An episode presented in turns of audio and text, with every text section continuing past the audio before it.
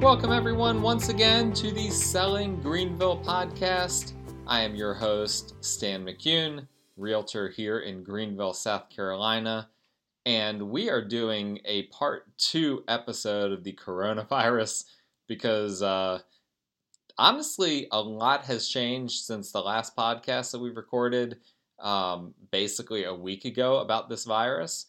And uh, there's a lot to cover. So we need to do a part two about this crazy COVID 19 coronavirus. Uh, Wu flu, which some people are saying that's a racist thing to say, so I won't say that. Uh, but whatever you want to call it, uh, we'll just call it uh, the coronavirus uh, for the purposes of this podcast. There's a lot that this thing is doing and causing to our economy right now. And uh, we need to talk about it a little bit more in depth because uh, it is having a ripple effect on real estate throughout the country, but here in Greenville, South Carolina. So there is much to talk about. So, uh, so let's get right in. What I keep hearing over and over again. People are scared of a recession and and understandably. I mean, listen, we are we're probably already in a recession, right? I mean, the economy is the global economy is basically going to shut down. It's it, much of it is already shutting down. We're getting um, here in Greenville, we're having um, major local restaurants that are um, sending people requests to buy gift cards just so that they can pay their employees so they don't have to, to have mass employee layoffs. Sadly, uh, there's just only so much that can be done. And, um, and, and we're definitely going into some kind of a recession. And whenever there is some type of a recession, there are fear responses. People respond and react out of fear. There will be people that will um, stop buying or maybe decide that they don't want to sell. We, we talked about this a little bit in, in our last episode, so I'm not going to get into tons of that. But I'm really starting to hear more and more people um, are, are really starting to, what used to just be a whisper, now they're starting to verbalize okay i'm really concerned and i may change the way i approach uh, buying and selling real estate because i'm uncertain about what's going to happen in the market and uh, honestly we're still trying to figure out what is going to happen in the real estate world i mean me as a realtor um, and and when you look at uh, the statistics, well, uh, just in our area here, it hasn't changed that dramatically yet. We haven't seen uh, people that are just completely scared to go out and look at houses. Now, I, I did have a contractor that I talked to today, a contractor that I that I frequently use for homes that just need you know small repairs here and there and he has self quarantined himself because one of his subs uh, tested positive for the virus. And so this contractor now has put himself in a, in a self quarantine. He's on day eight, and uh, and so he's going into into next week. Hopefully, he said he feels fine right now. So hopefully, you know, by the time he's at day 14 from having been exposed to this subcontractor, he will be fine. But um, that's the closest thing that I have seen to this directly impacting my business, except in one way. And and when I recorded the last episode about the coronavirus, I did not see this happening. Okay. Mortgage rates, when I recorded the last episode, were at historic lows. And overnight, they jumped almost an entire point. In fact, um, there were uh, like moments where lenders couldn't even provide estimates. They had to wait because when uh, when banks start shifting uh, what their rates are going to be, which usually doesn't happen, you know, multiple times per day. Uh, but when they do that, it kind of freezes things for you know like an hour or so. Well, we were having rates changing three or four times a day for like multiple days. Um, and so it's kind of like the the stock market where we're seeing uh, periods of people buying and selling because nobody's really sure if this is the time to buy or sell. We're seeing that in the mortgage markets. What what happened was when the rates dropped to historic lows, everyone rushed to refinance. So what happens when you have more demand than there is supply? And in this case, what I mean is that we had um, more people trying to refinance than we had banks and bankers capable of handling that load. The banks decided, you know what, we have to increase our rates.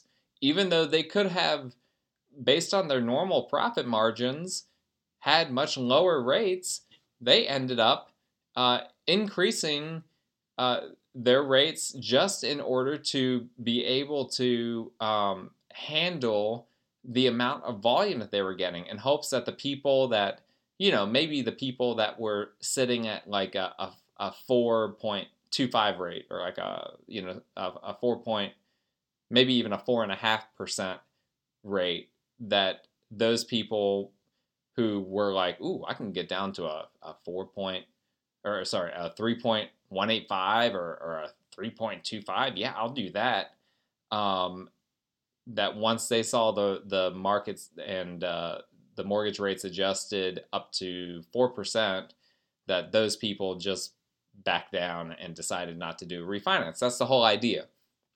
And so, uh, but since then, rates uh, I'm starting to see some rates, you know, down in the mid threes again. So it seems like the the mortgage market is we're going to see some volatility, uh, more volatility than we're used to seeing and it's it's really unusual because the Fed is dropping their rates. The, what the Fed does doesn't necessarily directly translate to the mortgage market, but oftentimes there's a close correlation to what the Fed does to what the mortgage markets do. In this case, um, that's not necessarily 100% the case because of, of basic economics, like I said, where we're seeing uh, incredible demand for people suddenly wanting to refinance and all of that with not as uh, the with, with not the ability to supply that demand with all the banks. Now, what happens if all of the sudden the for you know maybe a temporary period of time the bottom kind of falls out of the market with real estate so that you know buyers aren't looking at houses and new contracts just disappear overnight. I could see rates going really really low um, and in just a few weeks. Now now i don't want to promise that because i thought that that was going to already happen and that we were going to be seeing low you know those historically low rates. I thought that those were going to be here for several weeks and it turned out that uh, just overnight the rates hop back up but don't be surprised if we run into a situation where basically uh, buyers disappear off the market for a few weeks because nobody is willing to leave their house to look at homes.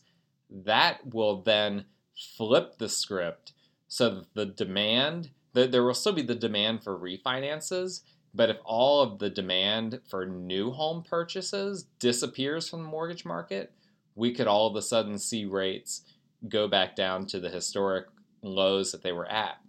So um, it's going to be very interesting. We really are in uncharted waters here.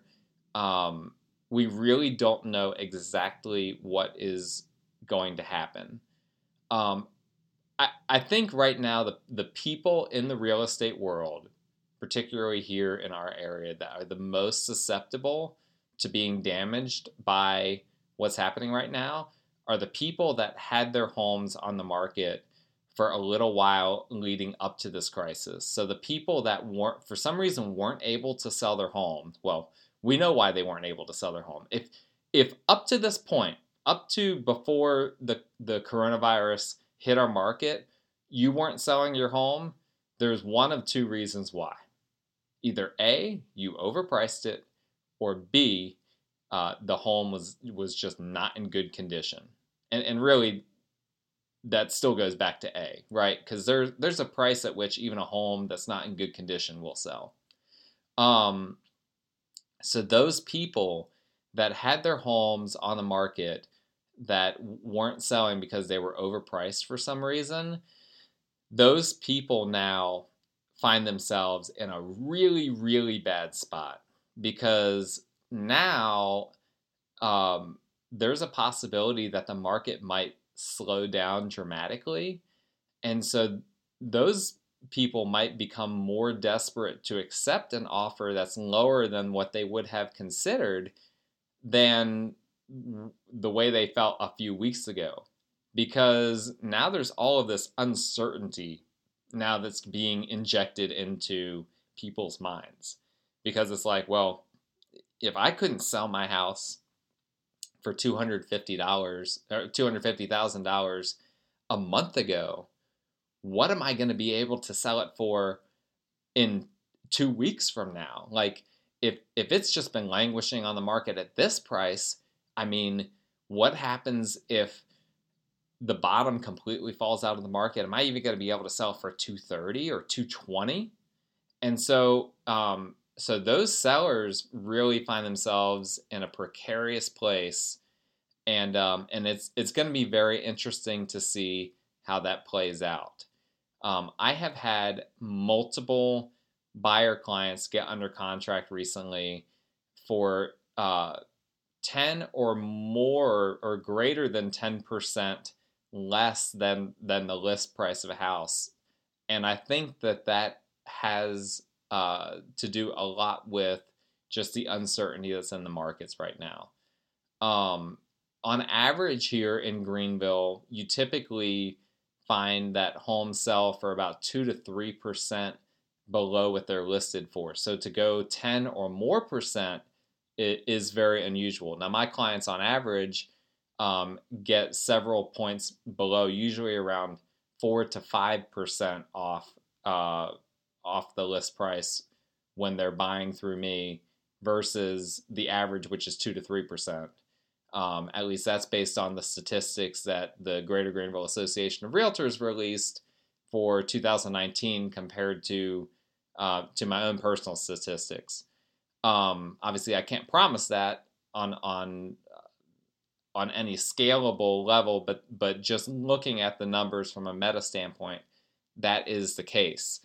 Um, but now, will we see a stretch here where that two to three percent stretches out to um, a much higher number for those people that have had their homes on the market for uh, for a month or two or three? I, I think that that's a very real possibility. Um, here's the other thing that I have become kind of more aware of in uh, you know the past few days since I recorded the last uh, COVID nineteen uh, podcast that I recorded as it relates to real estate.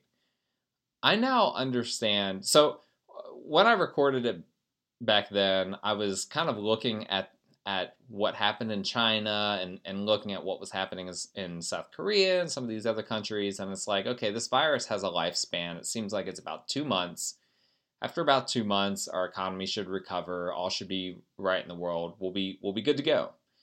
Um, I, I think that th- that that is still a possible outcome, but I also think I'm I'm starting to become more and more convinced that there's a possibility that we're going to go through all of this again in a few months. That this virus will cycle back through and and maybe it will cycle back through like as soon as the fall. Like we don't know. There there there's again a lot of uncertainty with what's going to happen, but we know this that um, it's not likely that we're going to get a vaccine for at least another year and maybe a year and a half, unless there um, uh, the restrictions that are placed on pharmaceutical companies in terms of um, how long they have to test their vaccines and all of that, unless those restrictions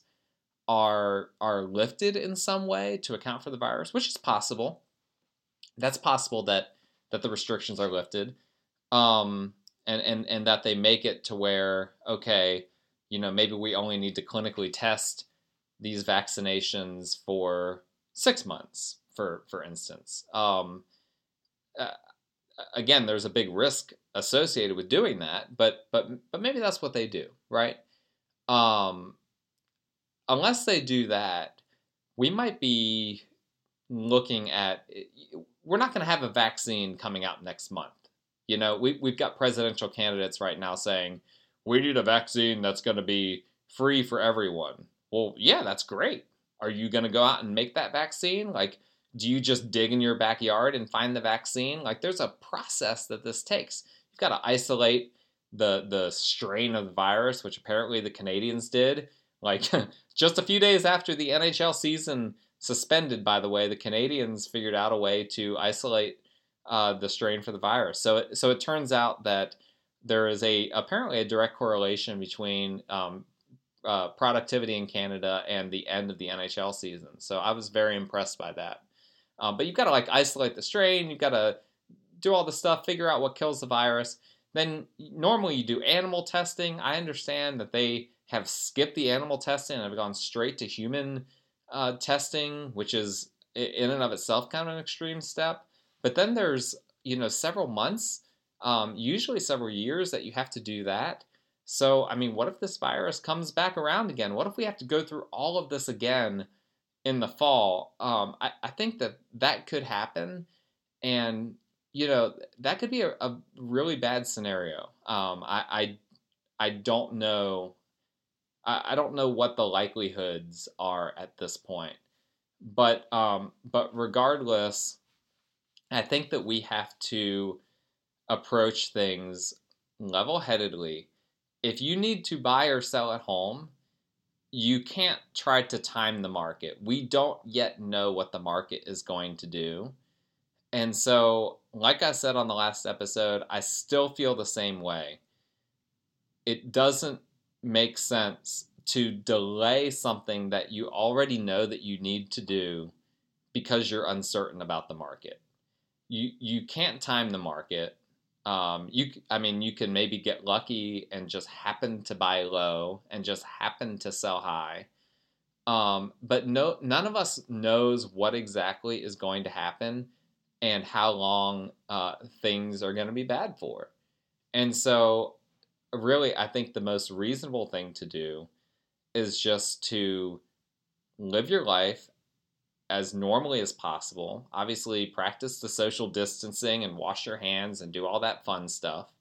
If you're sick, you know, you think you might have it, quarantine yourself, get tested, wear a mask.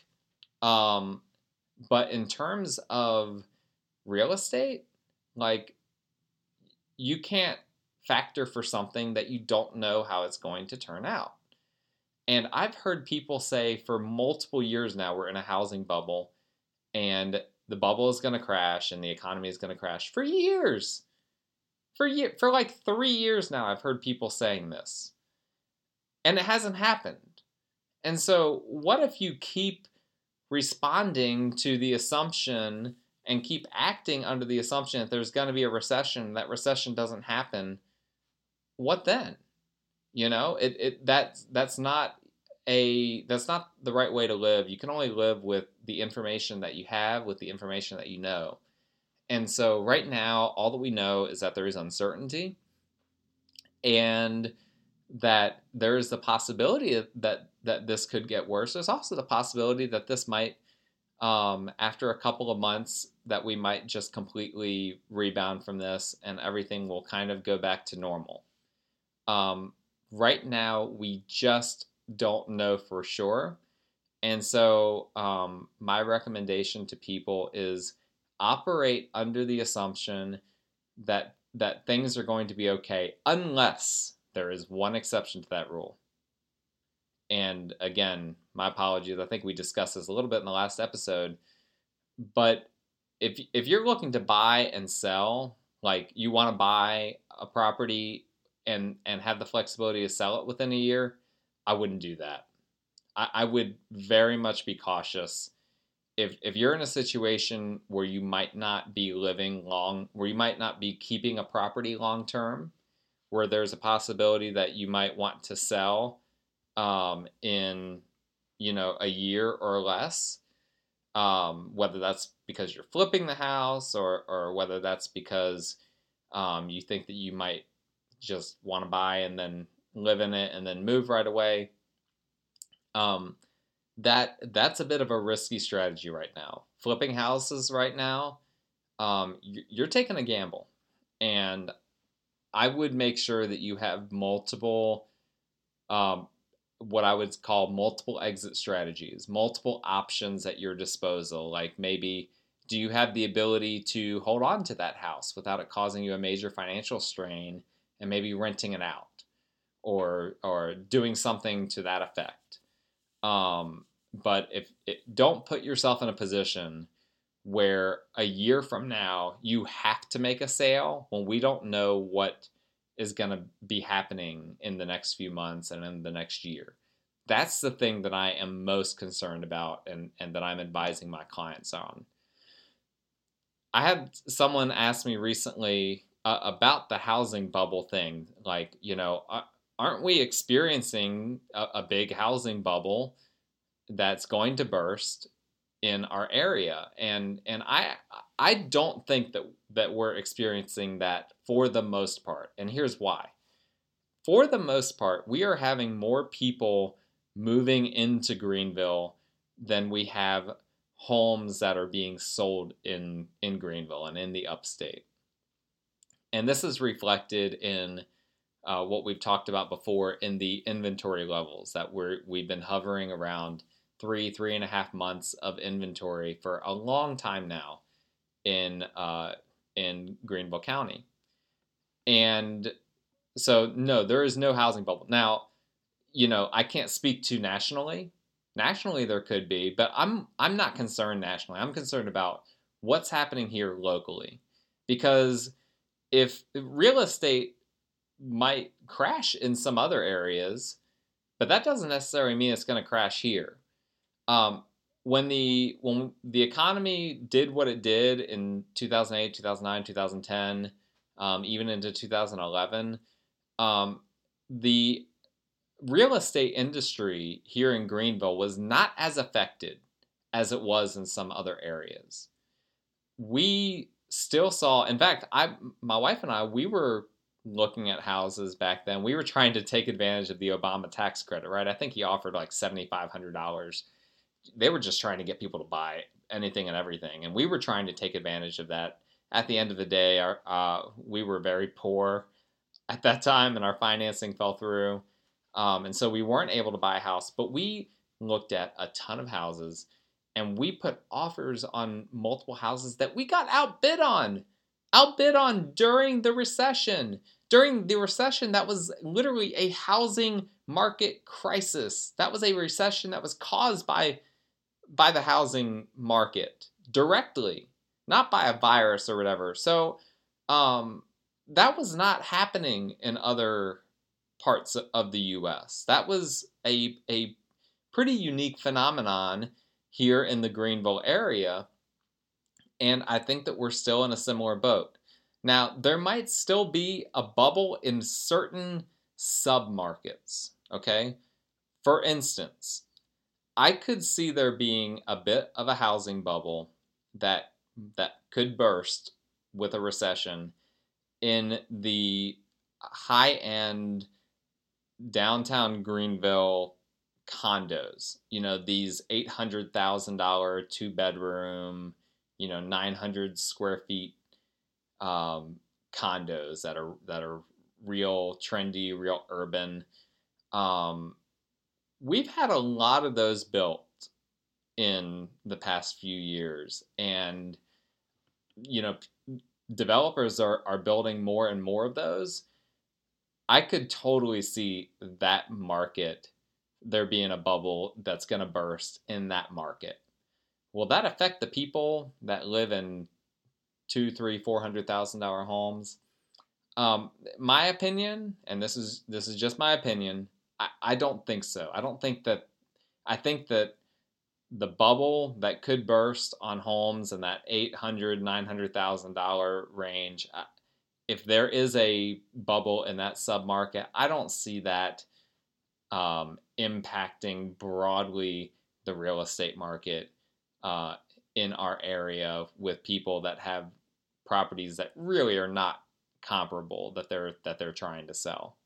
Um, th- but that is my general opinion. I, I feel like our economy here, because we have so many people moving to Greenville Spartanburg, I believe uh, I saw recently that uh, that this area is one of the you know one of the fastest growing in terms of population, one of the fastest growing areas in the U.S. Um, that means that we need houses to go on the market. That means that it's more than likely going to stay a seller's market. More than likely. Now, we might see it shift a little bit more in the buyer's direction. That's that's a good thing. That that's not a bad thing. It's it's been frustrating for for buyers for a long time now. We see, you know, multiple offer situations happen all the time. And it gets old for a lot of people. Um, so I, I don't necessarily think that a slight correction on that would be the worst thing in the world. But I do think that obviously we we want the economy to be good. We want people to keep their jobs. And hopefully what, what we hope doesn't happen is that there is a cascading effect from this virus. Now, probably the best case scenario is that this virus runs its course, everything is kind of over and done with in, you know, a couple of months, and we're able to get a vaccine uh, shortly thereafter, and we we kind of don't see this impact us, you know, much into the summer. We discussed that in the last episode quite a bit. What about the worst case scenario? Um, I don't want to be a doomsday kind of guy, and I don't want to freak people out. But I, I do want to show the other side of the coin. What would that doomsday worst case scenario look like? And here's here's the way I picture it. I mean, obviously you can you can get really doomsday if you want to, but I mean with with it still being realistic. I could see the coronavirus having a cascade effect on our economy that we have several weeks of just the economy shutting down. It just completely shuts down. People aren't leaving their houses, they're not buying anything, they're not doing anything. Everything completely shuts down. And so, what do businesses do? They, they have basically a f- few choices. One is mass pay cuts and mass layoffs. And so, you know, they have to find a way to cut costs. And so that's one option. We're already seeing that. Um, I saw today, this is, uh, what day is today? Today's the 18th. We're recording this. I saw that 18% of the workforce has already either been laid off or had some type of um, hour decrease or pay cut. 18% of the workforce has been impacted by this virus already. So that's one thing that that happens. That's that's one option. Um, another option is that, and, and this is really sad, and this is gonna happen, is that businesses just close. They're they're they don't see a way that they can survive a few months of, of just literally no revenue, while at the same time they still have expenses. I mean, you still have to pay your lease if you're if you're if you have a storefront um, you, you still have insurance that you have to pay. I mean, there's all kinds of expenses that don't go away with with businesses, um, even if they're not able to be open. And um, and people forget that. So businesses are going to have to close. There there there are there is going to be some collateral damage in that way. And the other thing that I'm that I see happening that I'm really concerned about is a lot of small businesses taking out loans in order to survive what's going to happen here the next few weeks and then them never being able to pay those loans off. A lot of people don't realize how many businesses barely make a profit. Like there's a re- a lot of people don't realize what Black Friday is. Black Friday has traditionally, the way I understand it, been the day that retail stores for the first time in the year turn a profit. Um, and so like they have to go the entire almost the entire year before they finally the books finally flip over that they're starting to make a profit. And uh, and a lot of small businesses are you know just barely barely making that profit barely getting by. And you talk about two months of just shutting down. The only way that they'll be able to survive that is that they start taking out loans well well then how are they going to pay those loans back if they're already barely making a profit during the best times and so um, so i'm concerned about that happening um, and if that happens, then then a lot of people are going to lose their businesses, lose their jobs. Companies, no doubt, are not going to make their quarterly goals for this quarter and for next quarter, which will then result in further panic. And here we're, we're teasing out the worst case scenario. That then, there's a possibility that could result in in deeper panic and a deeper recession, people selling off their their shares, uh, companies doing further layoffs in order to, you know, cut expenses in order to make their shareholders happy. And and as all of this, all of these things start piling up, the economy, the global economy is literally losing trillions of dollars. Literally, money that was there that's gone just because a virus forced people to stay at their homes. And no doubt, if that happens, there will be less money for real estate. There will be less money out there for people to buy houses, to buy property, to buy land, to buy real estate. And when, if that happens, then the market absolutely will shift. If if all of these cascading things happen and this goes on for a sustained period of time in in the worst case scenario and and the virus comes back later I, we're talking about um, something that that could potentially be very uh, very damaging and and the market would for sure change that people would uh, that were thinking about selling would decide not to people that are thinking about buying, um, you know, might be in a situation where they're not able to get financing, they just lost jobs or they just lost income. Um, there are so many different negative ways that this could could go. But I'm just hoping that after a couple of months that the virus goes away, that our economy recovers, that we figure this out. The the nice thing is that this is a a global. Eh, well, I sh- shouldn't say the nice thing about it, but um, one of the positive aspects of it being a global problem is that we have the smartest minds in the world working on it, and so we have a lot of people trying to figure this out, and and hopefully they will, and hopefully we'll be able to, um, as humans, as humanity. Um, mankind, whatever broad word you want to use, um, that we can can pull our resources, figure out what to do, figure out how to get out of it. The government can can do what needs to be done. You know, Obama did that seventy five hundred dollar um, house credit. Now they're talking about possibly paying every American like a thousand dollars a month for the next couple of months. I could see that even going on longer than that.